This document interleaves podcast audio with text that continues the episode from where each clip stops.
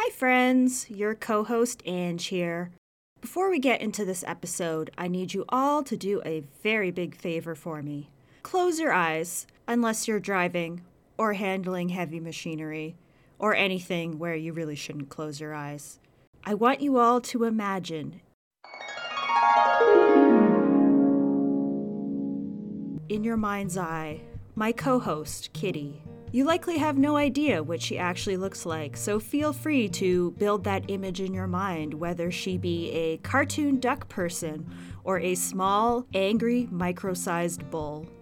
Imagine her at a water filtration plant where she is sabotaging the competition, and then Darkwing Duck accidentally knocks her over the side and she falls into a vat of poisoned water where she melts away, only to transform into a being made of pure water. She is now the Liquikitty, or Kitty Dater, or whatever you want to call her. Are you still imagining that? Great. Now, imagine that for the rest of this episode, I accidentally double-recorded her voice, and she sounds like she's been transformed into a mutant water dog salesman, because that is exactly what happened. The good news is that there's no bad echo. You can still hear her quite clearly. She just sounds... well, you'll see. Anyways, on with the episode.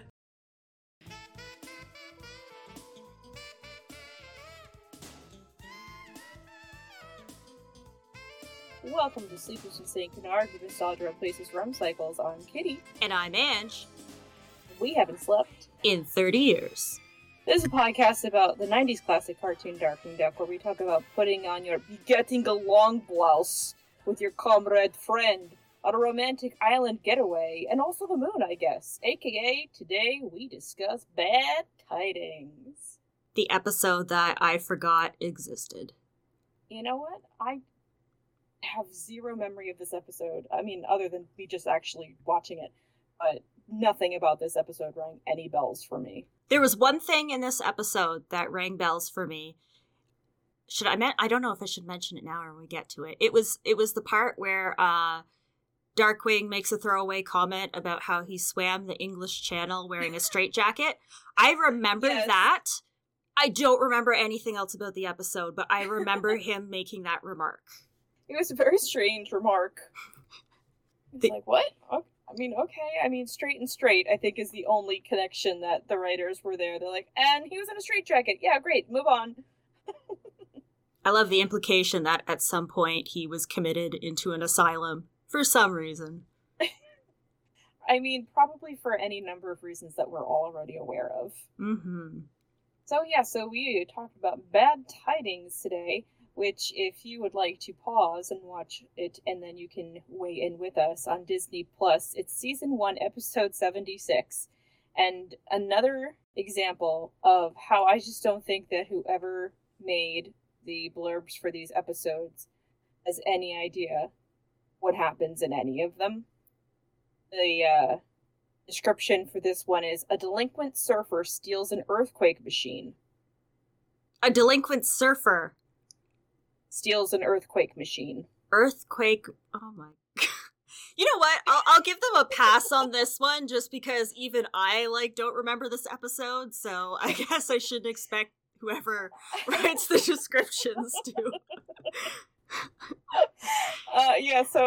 unless Steelbeak is a delinquent surfer, which I wouldn't really put past him, but I don't think there's a single episode like that. I want to talk to the person who writes these descriptions. I want to know their story. So I, out of curiosity, because then I was like, there has to be an episode that is actually about this, and they just picked the wrong, episode and put this description in.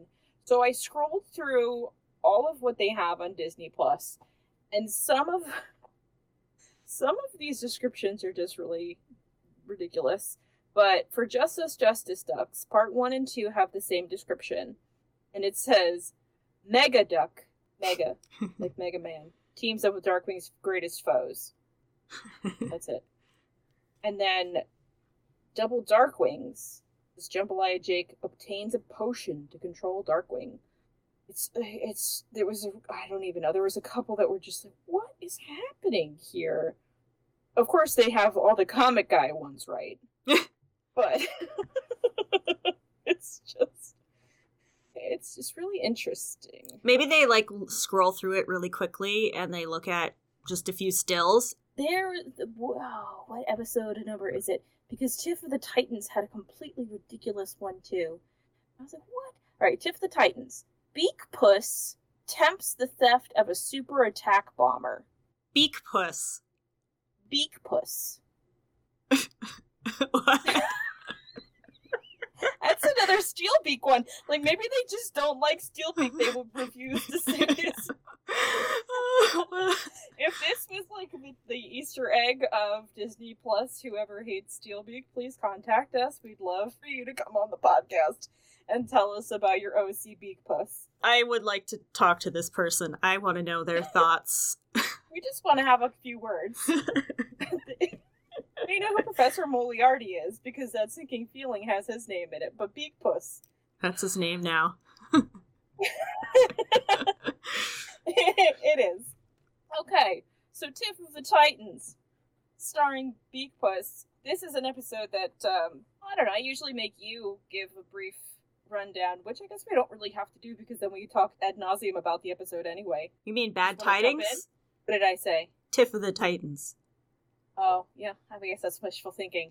I should minimize this Disney Plus thing now, because I'm just going to keep reading it. So would you like to do a breakdown of the episode, or you just want to dive right in? This episode had really weird pacing. The beginning of it, there really isn't much of a story when you actually look at the whole episode. It's literally just Darkwing and Grizzlikof team up to stop Steelbeak, because FOWL is trying to use the moon to cause tidal waves, which is quite simple, but like the first quarter of it is just them lollygagging, and then the actual conclusion happens in the last 2 minutes of the episode. Yeah. Yeah. And I feel like 80% of this episode is just Darkwing and Grizzlikof fighting with each other like children. Yes. So our episode opens up with Darkwing monologuing to himself while dangling off the highest peak of Darkwing Tower. No one else is around. He's just stripper pulling the top of Darkwing Tower, talking to himself, and gets knocked out by a tidal wave, which leaves behind a flash quack that flops around like a fish that I thought was pretty funny. I was like, oh, that's pretty funny. But then so he approaches the flash quack that's flopping around like a fish, and then he picks it up and looks around like really shady, like, is anybody here at the top of this tower where my secret hideout is that no one else ever comes to, because this is my secret hideout? Is anybody here to watch me open? It was just like, oh, it's going to be one of those episodes. Okay. And then he takes the note out of it and just throws the flash quack, and it clanks somewhere loudly off screen. And, you know, it's a letter from Jake Gander, as these things tend to contain. He's the only one that sends him flash quacks, right? Yes, I think it's actually just a SHUSH thing. Yeah. So it's a letter from Jake Gander Hooter saying that he needs to come there urgently. And the word urgent is used like 5 times.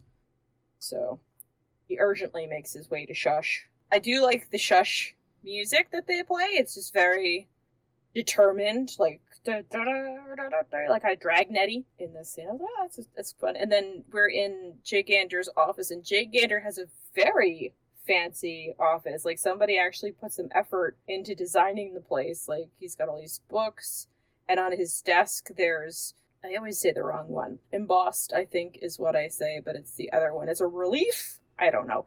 It's a little sculpture of the SHUSH bird, eagle, whatever, just like on the front of his desk, and it's very ornate, and I was like, somebody put a lot of time into that. And then he has a globe, like the globe of the world that everybody has, that I secretly want one as well but have nowhere to put it, that has continents that defy all explanation on it. He goes up to it at one point to point out where Grizzlikof and Darkwing have to go, and it's just basically like someone just scribbled black blobs all over it. And then even, spoilers, they do go to the moon. When they're blasting away from the you know, presumed Earth, all the continents are just weird, mangled blobs there too. So who even knows if they are on Earth? I was going to say, maybe the Duckverse, the continents separated in a different way. That's why birds and animals evolved instead of the monkeys and such. Speaking of the planet and the general climate, did you notice that at the beginning of the episode, Darkwing's like, somewhat unusual for this time of year. We don't generally get tidal waves until it. And then he gets cut off, and I'm like, wait, when do you get tidal waves at all in St. Canard? Like, when is the correct time of year that this happens? Liquidator season. Ah, that's true. That's all I got.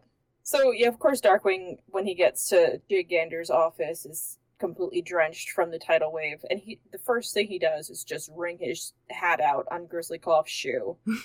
Just like, he's just a dick from the jump.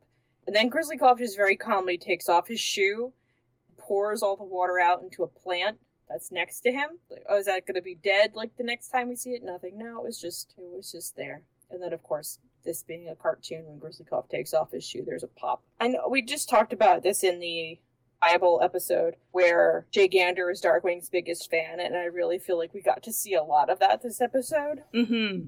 Because Jake Gander's talking about tidal waves and all that stuff, and Darkwing immediately starts running his mouth off like he knows what the hell he's talking about. Jake Gander is very impressed with him. Obviously caused by volcanic activity with a seismic force of 7.3 or greater, with an epicenter in the southern hemisphere, thank you. A most impressive deduction, Darkwing. But no, these waves are not natural disasters.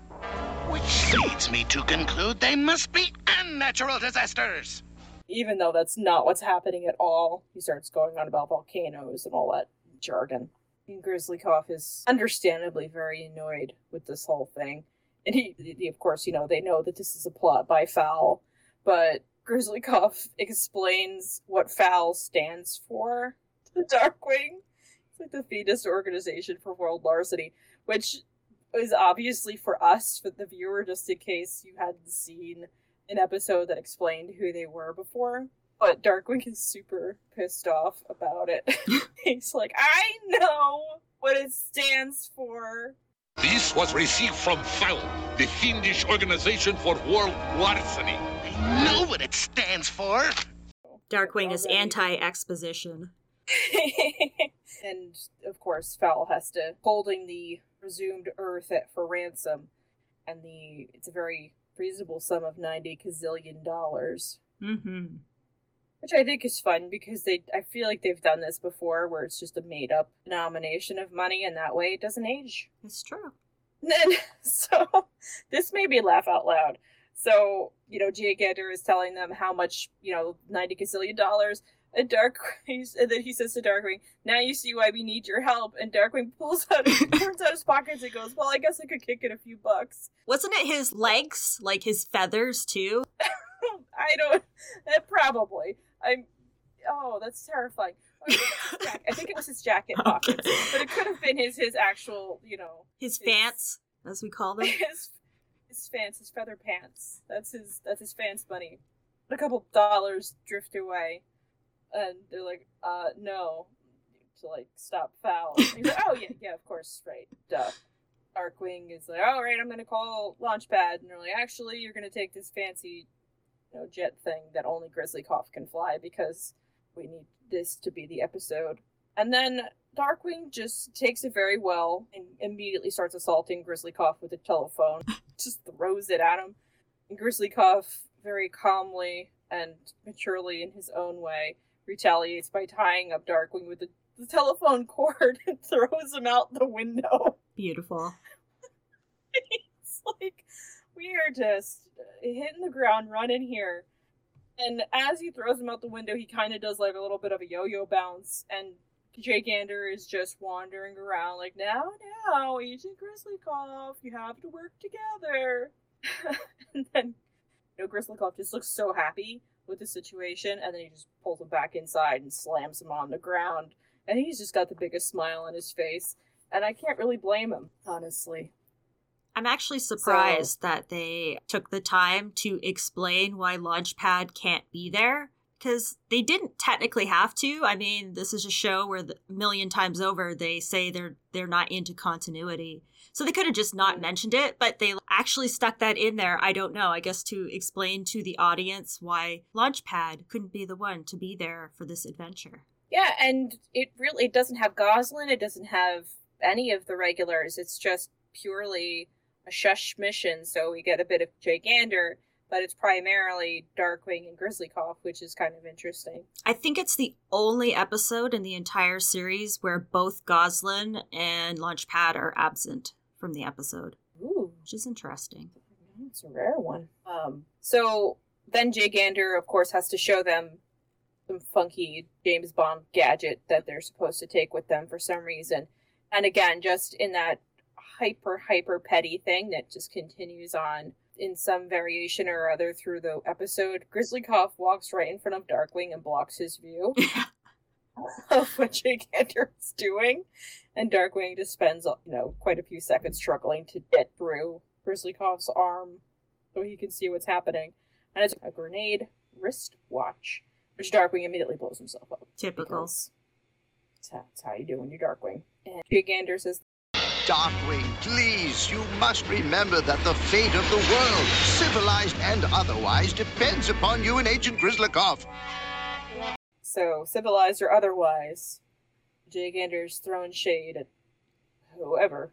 And then, as they're in this shuttle, it's basically just a space shuttle, but for whatever reason they're flying it around like an airplane. Darkwing is in Darkwing and give him a hard time. And then Grizzlikof has to explain to him what time zones are and why that they're actually making good time where they're going. And then Darkwing immediately blows himself up with the wristwatch again, because why not? It takes out most of the plane in the process. So they crash because you can't have anything nice in Darkwing Duck or in any close vicinity to Darkwing Duck. This is when we start to see how petty and childish Darkwing can be in this episode, coming up with all these next parts. Yeah, and I don't really remember too much about Grizzlikof because I feel like I have a general memory of him and what his character is, but he's super literally by the book in this episode. Mm-hmm. He's whipping out the SHUSH handbook, and it just goes on and on and on, and I didn't really think it was very funny. It was just kind of, oh, that's who he is in this episode. But I think that may have been the first instance of him whipping out his book, his like a Junior Woodchuck guidebook kind of, and DuckTales where they just whipped it out all the time. Then we have everyone's favorite Darkwing Duck villain, Beak Puss, and they happen to crash land on the exact right island. That's Darkwing and his dumb luck. That's usually how it is. He does something stupid, and it somehow works in his favor. So Steelbeak is in his little, hangout with his Eggmen. And he mentions again that it's 40 gazillion simoleons, and that it might be a good time to ask for a raise. And that's true. Probably is a good time to ask for a raise. And of course they hear the crash, and he's like, "What was that?" And the Eggman thing. Yo-ho-ho! What was that? I think it was a coconut pod. Let me see that. This is literally the rest of the episode. Steelbeak is just around them, and nobody knows. Just messing with them. He's just like hiding behind trees. Not real, like, I don't know. So yeah, they crash in a perfect location where he could just pull up his periscope and see them. And Darkwing falls out of the tree that they crash into. And then, of course, cartoon logic, Grizzlikof immediately follows him and falls on top of him. And then the whole shuttle falls on Grizzlikof. And Grizzlikof dies in that instant. And we would like to pause for a moment of silence for the untimely death. Yet in peace. So this might be the part where he gets trashed in show Bible terms, but so he's not actually dead somehow. he miraculously survives. And the shuttle starts broadcasting to Jake Gander Hooters, trying to reach them. And, of course, they're very petty and bickering and trying to talk to him at the same time. And Grizzlikof says, "Shuttle was severely damaged due to grossly incompetent bungling of Noodle Nut." And much like all the rest of us in the world, Darkwing goes, "Noodle Nut?" "Shuttle was severely damaged due to grossly incompetent bungling of Noodle Nut." "Noodle Nut? Who are you calling Noodle Nut?" Gentlemen, please. That's one of my only notes that I wrote down. It's just Noodle Nut. Noodle Nut? And then they squabble and strangle each other like two Simpsons characters, and Jake Gander shows the withered depression of a man watching his two favorite grandsons fight over who gets to play the Switch next. Of course, they are told that they have to work together for, I think, maybe the 8th time in this episode. And so this part surprised me, because for as much as they fight through this episode, Grizzlikof flips a switch and is just like, "Oh, we are not buddies. We're palsy-walsies." It's like, what? Just happened? It might have been the blunt force trauma of the shuttle falling on him. He doesn't seem to hold grudges in the same way that Darkwing does. Like, he's kind of petty, but at the same time, as soon as Darkwing's like, "Let's have a truce and get stuff done so that we can finish this case," suddenly Grizzlikof completely willing to like go along with whatever Darkwing says.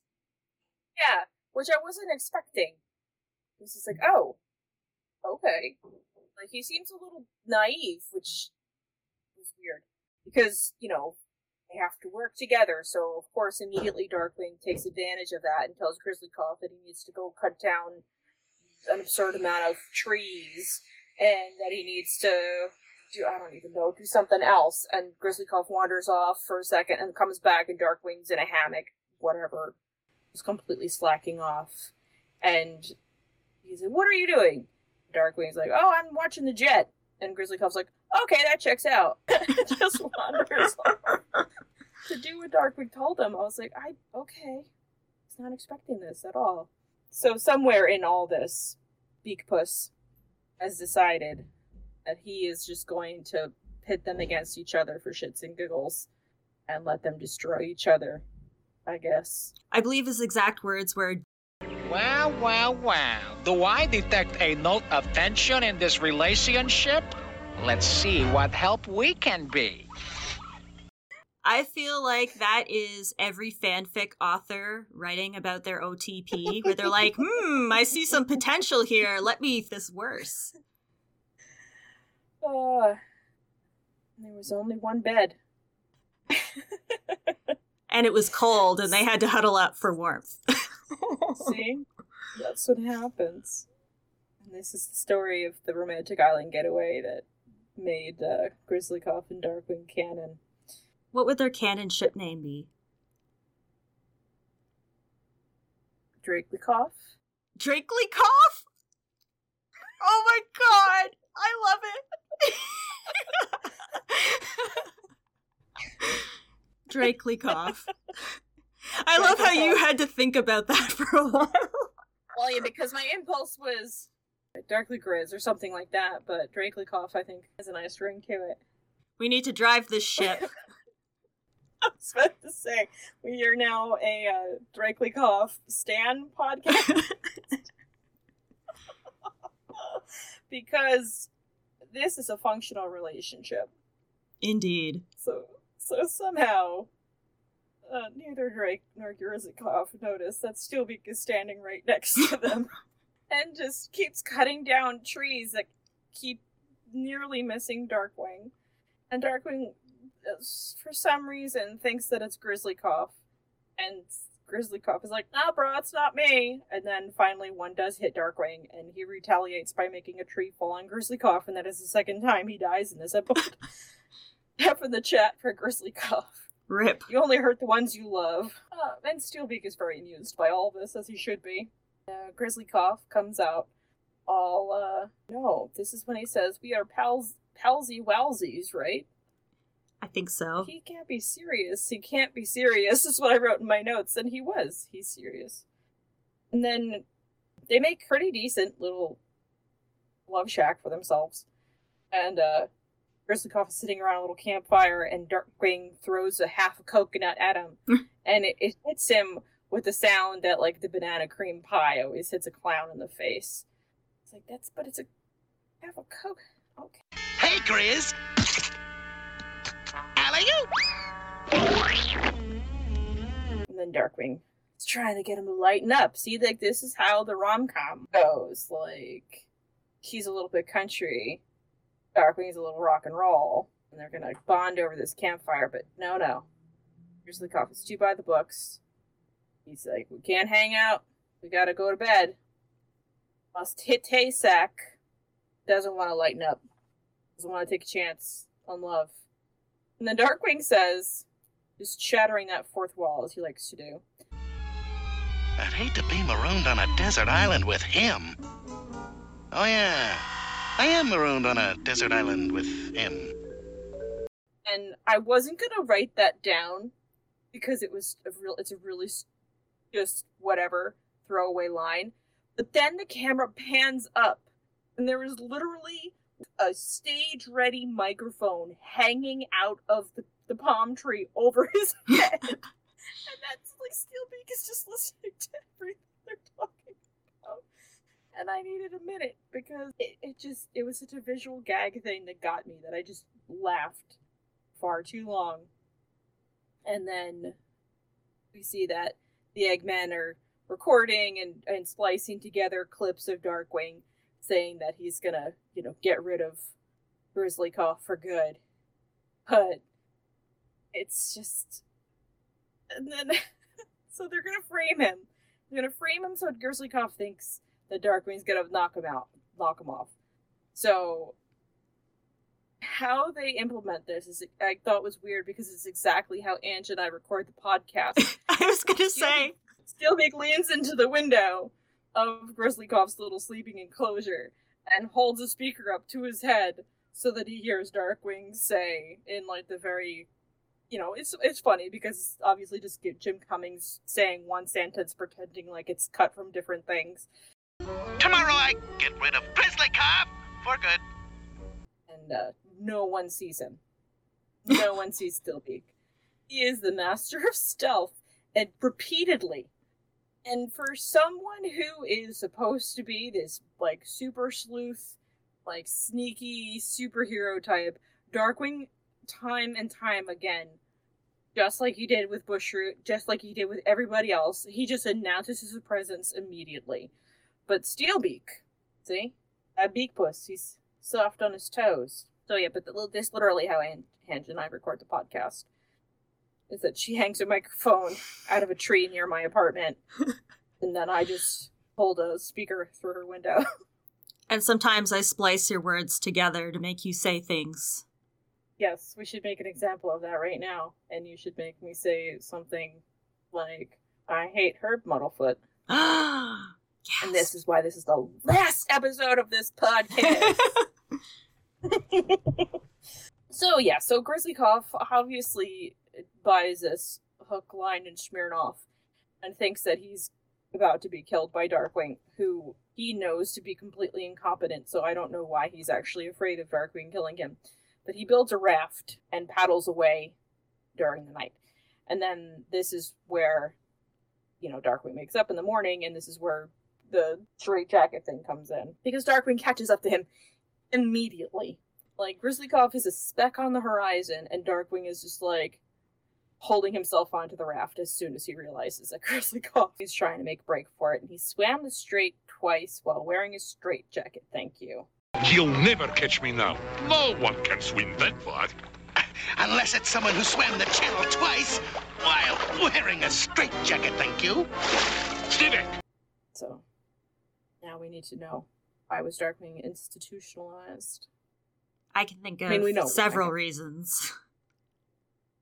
Would you like to name them for the court? Excessive alliteration, running around in a mask and cape, driving a motorcycle with a giant duck face on it, mm-hmm. Mm-hmm. Egomaniac. And of course, talking out loud to himself and also talking to a mysterious audience of children that are supposedly watching him. But when he tells everybody this, they're just like, sir, there are no children watching you right now. And he's like, I swear, I can see their tiny little glinting eyes on me at all times. They're everywhere. And they're just like, sir, we're going to have to sedate you now. And then they just take him away. He's like, no, I've been to their universe. They're all featherless, and they have action figures of me. They have no beaks. They were like, we could put them in a cell, or... So anyway, so they get... and then they have a fight on the raft, where they fence each other with oars, which I think may have been the most effort in regard to a fight scene that we have seen in the episodes that we've watched. It's true. So I was a little impressed by that. Of course, it does end with them both sinking the raft and washing up on the shore. And so that was it for the epic fight. It's even, there really isn't an epic fight with Beak Puss once they do catch up to him or realize that he's there. And then, you know, of course, they're very on task and super into the mission. Just kidding. They start squabbling again, and Darkwing draws a line down the center of the island. That's my side. You stay off my side. Steelbeak is just having the time of his life, hiding behind a palm tree, knocks a coconut down to see them fight over whose coconut it is, because it lands on the line or rolls over the line or something like that. I feel like this is close to the end of the episode where it's like, why haven't they actually figured out that Steelbeak is there yet? Like, they've just been, like, being idiots this whole time. They have one collective brain cell between the two of them this entire time. And it's fighting with itself. Because it's literally all they do. I think they do work together for, like, 5 seconds, maybe a minute of airtime. The rest of it is them just being mean to each other. During all the squabbling, Jake Gander calls again. Grizzlikof has fixed as much as the shuttle as he can. But there's even a line painted down the center of the screen on the shuttle. So Jake Gander has a big white streak down his face because Darkwing is that kind of petty bitch. And I don't really remember what Grizzlikof is saying, but Darkwing does not agree with it. And he says that he's full of borscht. It's not my fault, it's his. No, he's full of borscht, it's all his fault. I thought that was pretty funny. And then, of course, as true adults, they fight over the little screen that Jake Gander is on, trying to fight for the love of Grandpa, and they rip it in half. So now they can't even communicate with him. Poor Grandpa. And then there is a tidal wave again, but somehow it does not wipe off any of the paint or the line down the center of everything. But they get washed into a cave, and it's like, oh, they weren't going to find the plot themselves. Nature had to intervene. And then they're in the cave, and this part made me laugh too. So they're in the cave, Darkwing looks over at Grizzlikof, and there's a fishtail sticking out of his ear. Darkwing says, not that I care, but you've got a fish in your ear. I cannot hear you. I've got a fish in my ear. It's the first thing they've agreed upon all episode. And then he pulls it out. It is an enormous fish. Like, it is, like, the size of his torso. How big is Grizzlykop's brain? It's big and empty. Sure, it's cavernous. Like the cave they're in. And like their love for each other. Darkwing is just... It's just the worst, because he's just like, oh, look at these ancient cave paintings, and walks over to the wall, and I just did not even listen to what he was saying, because it was so obviously tic-tac-toe marks, but he's like spinning this whole big tale about what they are, and how he can examine them to see when they were drawn, and then he just realizes that it's chalk, and there's two Eggmen, like, within eyesight, playing tic-tac-toe on the wall. Each other. Oh my god, he's the worst. So again, in a perfect instance of Darkwing Duck being the master of surprise, they walk up and he goes, oh boys! The element of surprise means nothing. He just croons to them, and then they immediately get trampled. Like, they don't even try to stop or fight. the Eggmen that are stampeding toward them. And then they of course wind up beating up the Eggmen, not without Grizzlikof breaking into the, you know, Russian dance, because this is how we do it in old country. Rah, Rasputin, lover of the Russian queen. And then, so they trounce the two Eggmen that are there, but then Steelbeak is standing right behind them and pulls a gun on them. It's like, please, guys, take notes on how to do it. Like, Steelbeak knows how to do it. And that's why I think it's unfair how they treated him in the show Bible, because I feel like he is one of the most competent villains in the show. He is, because he takes his job seriously, and he isn't really out to do anything petty or personal. It's literally just, this is his job, FOWL told him to do this, and he will do it for the money. And he's good at it. Yeah.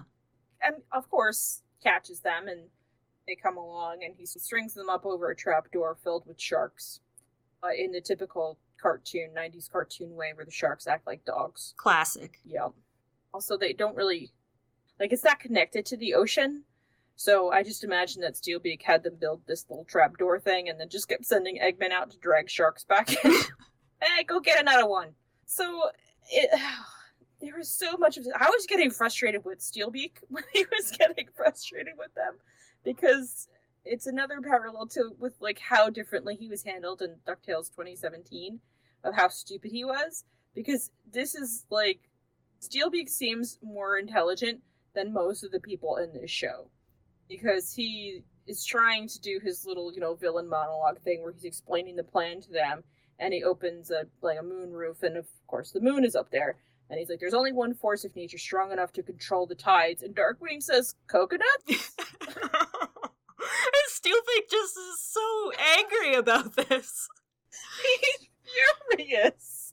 He's just like, no! The moon! I'm sorry. There's only one force in the galaxy strong enough to control the tides. Coconuts? No, not coconuts. The moon! The moon! What? So then he leaves with a see you never. But also, I don't really understand. This is just one of those, you know, evil plots where, well, you don't pay us the money we want, so we'll just flood the earth. Yes. Okay. And then what? Like, how does that help? Where does the money come in then, in a flooded earth? It's... Maybe they flood it and kill a few thousand people and then drain it and threaten to do it again. Because they're like, we warned you the first time, we're not bluffing. I don't know. So they flood the earth. Then FOWL is the only one that has tubes and floaties. And they sell them for extraordinary prices. Wasn't there a plot like this in one of the Pokemon games with one of the team, not Team Rocket, but you know how there's like a different team per Pokemon game?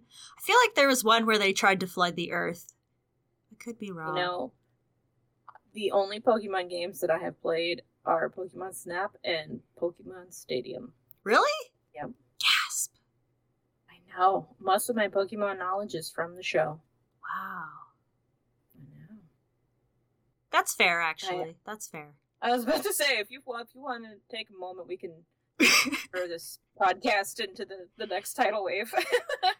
I've played every Pokemon game in existence. Yeah, they look fun. I never partook of Pokemon. That's okay. I won't judge you too harshly, comrade friend.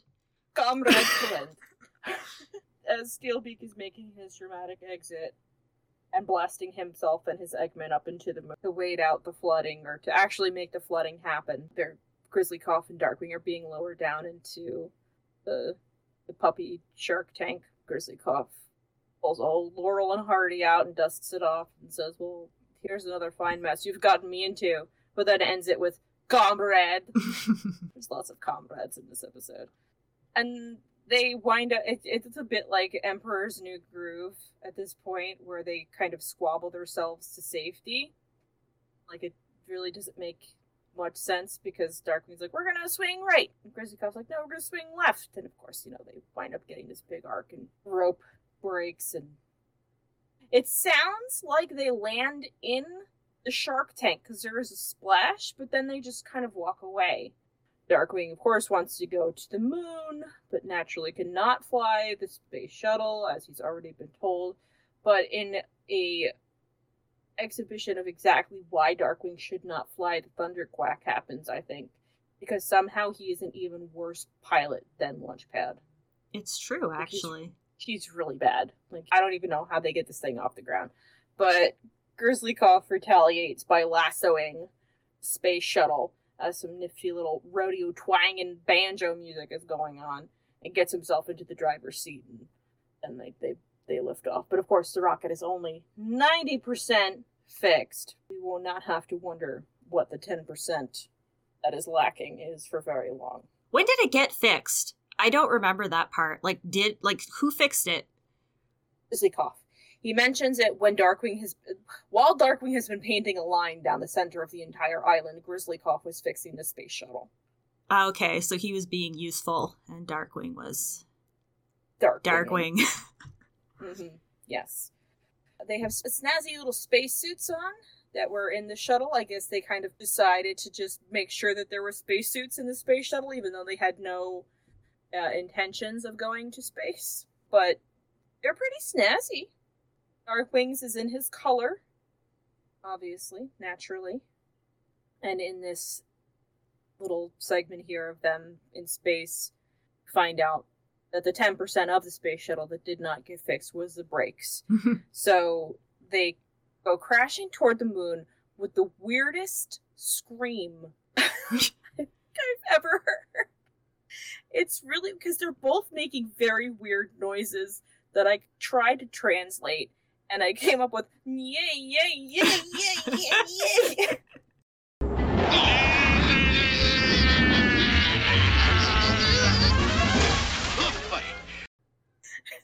Just crash into the surface of the moon. But of course they're fine. And then they immediately have another fight about who's going to step on the face of the moon first.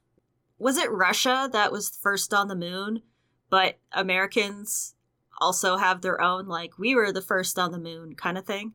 Or am I thinking about in space in general? I think America wanted to be the first in space. The Russians were the first in space. The Americans landed on the moon first. Okay. I feel like they could have used that in a joke somehow. Yes, they could have. I feel like they threw the kitchen sink at everything else, but they did not do anything in regard to the space race. Maybe this was supposed to be Russia versus America, with Darkwing and Grizzlikof arguing about who was going to step on the moon first. And then at the end of it all, I don't even remember who stepped on the moon first, because all I wrote next was bouncy moon, because I think Darkwing hits the ground and he just like floats away. What? Like trampoline moon. It was really weird. Beak Puss. He has a very snazzy space suit on, too, but I liked that because they're in, the, diving helmets, Mysterio kind of fishbowl helmets, but Steelbeak's comb on top of his head is too tall, so it's smooshed down. I also noticed their tails were all missing. Mm-hmm. Their butts were flat, so their tails are under there somewhere, apparently, but not enough to show a little lump. No bulge. No butt bulge. No butt bulge. So, yes. So Steelbeak is doing his whole thing, and they find him and immediately alert him to their presence, because of why would they try any other way? And this all happens in, the last 3 minutes of the episode. Yeah, it's, breakneck pace from here. So, getting to the moon, finding Steelbeak, and then they work together to jettison Darkwing onto Steelbeak's head, where he where he does a weird little twist, so you get a big old shot of Darkwing's butt, and he's very sexy looking, and then he just kind of makes Steelbeak really dizzy. And I asked Ange to send me some screenshots of this episode, and I was very delighted that you put that one in there. So that'll probably be the image that I post with this episode of Starkwing presenting his bulgeless butt while atop Steelbeak. I feel like this episode had some good screenshots that can be used for the out-of-context Tumblr blog. Yes, it was definitely, it seems like an entire out-of-context episode as far as the, quote-unquote continuity of the show. So, yeah, so Darkwing makes Steelbeak dizzy, and he face plants into the machine, making it short out, because, sure, the Eggmen get trounced by Darkwing and Grizzlikof doing the Russian king dance in unison, because they can now work together. And Steelbeak just spams Grays in a shuttle that looks like him. He's just like, alright, bye, later. Little silly thing that Grizzlikof says, we buried the hatchback instead of the hatchet. And then this, the whole end of this episode is like, what? Because Grizzlikof is like, well, and we did that, and it'll be months before we're rescued. Oh, okay. And then the truce is over immediately, as they immediately start squabbling with each other. And as we pan away from the moon, there's another white line painted down the center of the moon, and it fades to black. And as legend has it, you can still hear them squabbling to this day. And that's the last time we ever saw them. Dun, dun, dun. For months. They didn't even bring food with them. I guess they're gonna, either one of them's gonna kill the other and eat them, or... Ooh, the Eggmen. I don't think Steve, took the Eggmen with him. Oh, yeah, they could eat the Eggmen. There you go. There's more than one way to break an egg. Also, can we talk about the fact that at one point in those last 3 minutes, Steelbeak drops a fact about how our body is made of 90% water, and then he says a really visceral description of your organs exploding or something. Yes! Because that was his plan, because... In the flight or whatever, Darkwing takes Grizzlyclaw's rulebook and shoves it down the front of his spacesuit. And so Steelbeak expects to shoot his tidal wave ray at Darkwing Duck and is maliciously narrating what would be happening inside his body. Like his organs are going to be pulled out of him or something. Yeah, like he's basically going to become a human lava lamp and die. Did you know that your body is 90% water? Did you know that? And right now, your internal organs are swelling and pulling apart. And I feel fabulous. Hey, what went wrong? And, of course, the book blocks it. For some reason. As these things happen, yes, because the rules and regulation prevent against lava lamp innards. I'm confused, though. So waves. The moon powers the tides, so they were controlling the moon with this... control panel that was just plugged into the moon? Well, you gotta make sure you have the right connector. You have to make sure that you can connect to the moon unit, Zappa, AC, RF unit. But you know what I did write down here? There was not a single I am the terror that flaps in the night in this whole episode. That's actually really weird. I wonder if that's the only episode where that happens. I don't know. You can try to keep account, because I usually try to write them down, because you're generally pretty good, but there wasn't one. He did do a Let's Get Dangerous, but there was no I Am the Terror That Flaps in the Night, which is it even Darkwing Duck? This episode did feel different from, the general tone. So I was looking at the production order, because I noticed that some of the earlier episodes... Did you notice that Darkwing's voice sounds a little different? It's barky?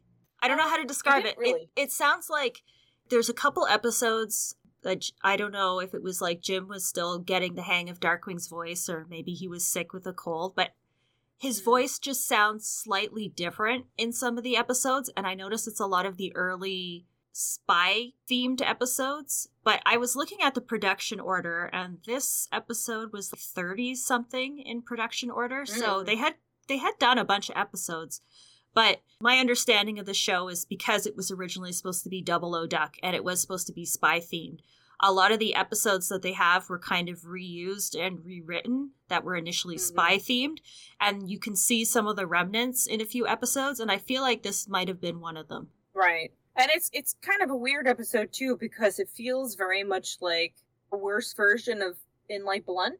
Mm-hmm. Because Derek Blunt and him kind of have the same dynamic where, Derek Blunt is supposed to be the professional, and Darkwing is, the idiot that keeps messing things up, which is kind of weird. Grizzlikof kind of went really passive at some point in this episode, but I don't know. But yeah, it was a weird one. I mean, it wasn't a bad one. I enjoyed it. It definitely felt off. The episodes without Goslyn always tend to be a little weirder for me. Mm-hmm. But like, even with, there was no Launchpad at all. Like, so there really was, the only comic relief was Darkwing and Grizzlikof being super petty with each other. I'm gonna be honest too. I find that I love Darkwing. I love him to death. But the episodes where it's just him and Goslyn and Launchpad aren't there to balance him out, I find that he is a little more irritating to deal with and watch. Yeah, I could see that. Because even Grizzlikof is just mad at him, but he's also kind of a shade of Darkwing, because they're both very headstrong and they both think that they're right. So there isn't really anybody there to be the comic relief, really, or to just, you know, like, be the Launchpad and just be like, well, gee, I don't think we should do that. Or Goslyn being like, oh, come on, Dad. So, yeah, it was a strange one. But we did it, and it was like watching it for the first time. We forgot existed, and I think I picked this one. Yes, you did. Yeah, because I have no memory of this episode at all, so I had forgotten it existed. As far as a freshness scale, I would say it's probably a 3 out of 5. I was going to give it a 3 out of 5, too. Look at us. Yeah. We are completely in sync like the moon. Just like Drakelykov. You and me, comrade friend. Comrade Palsy Welsy. We gotta let nylons be nylons. So we did that. Are we gonna spin the wheel? Yeah, spin that wheel. Let's see. Clickety click click click. I'm predicting you're gonna get Tiff of the Titans. I'm just guessing. You witch. It's Tiff of the Titans. Return next time. Ah, psychic powers. Yes, Tiff of the Titans. That's a good one, too. It is a good one. I'm excited.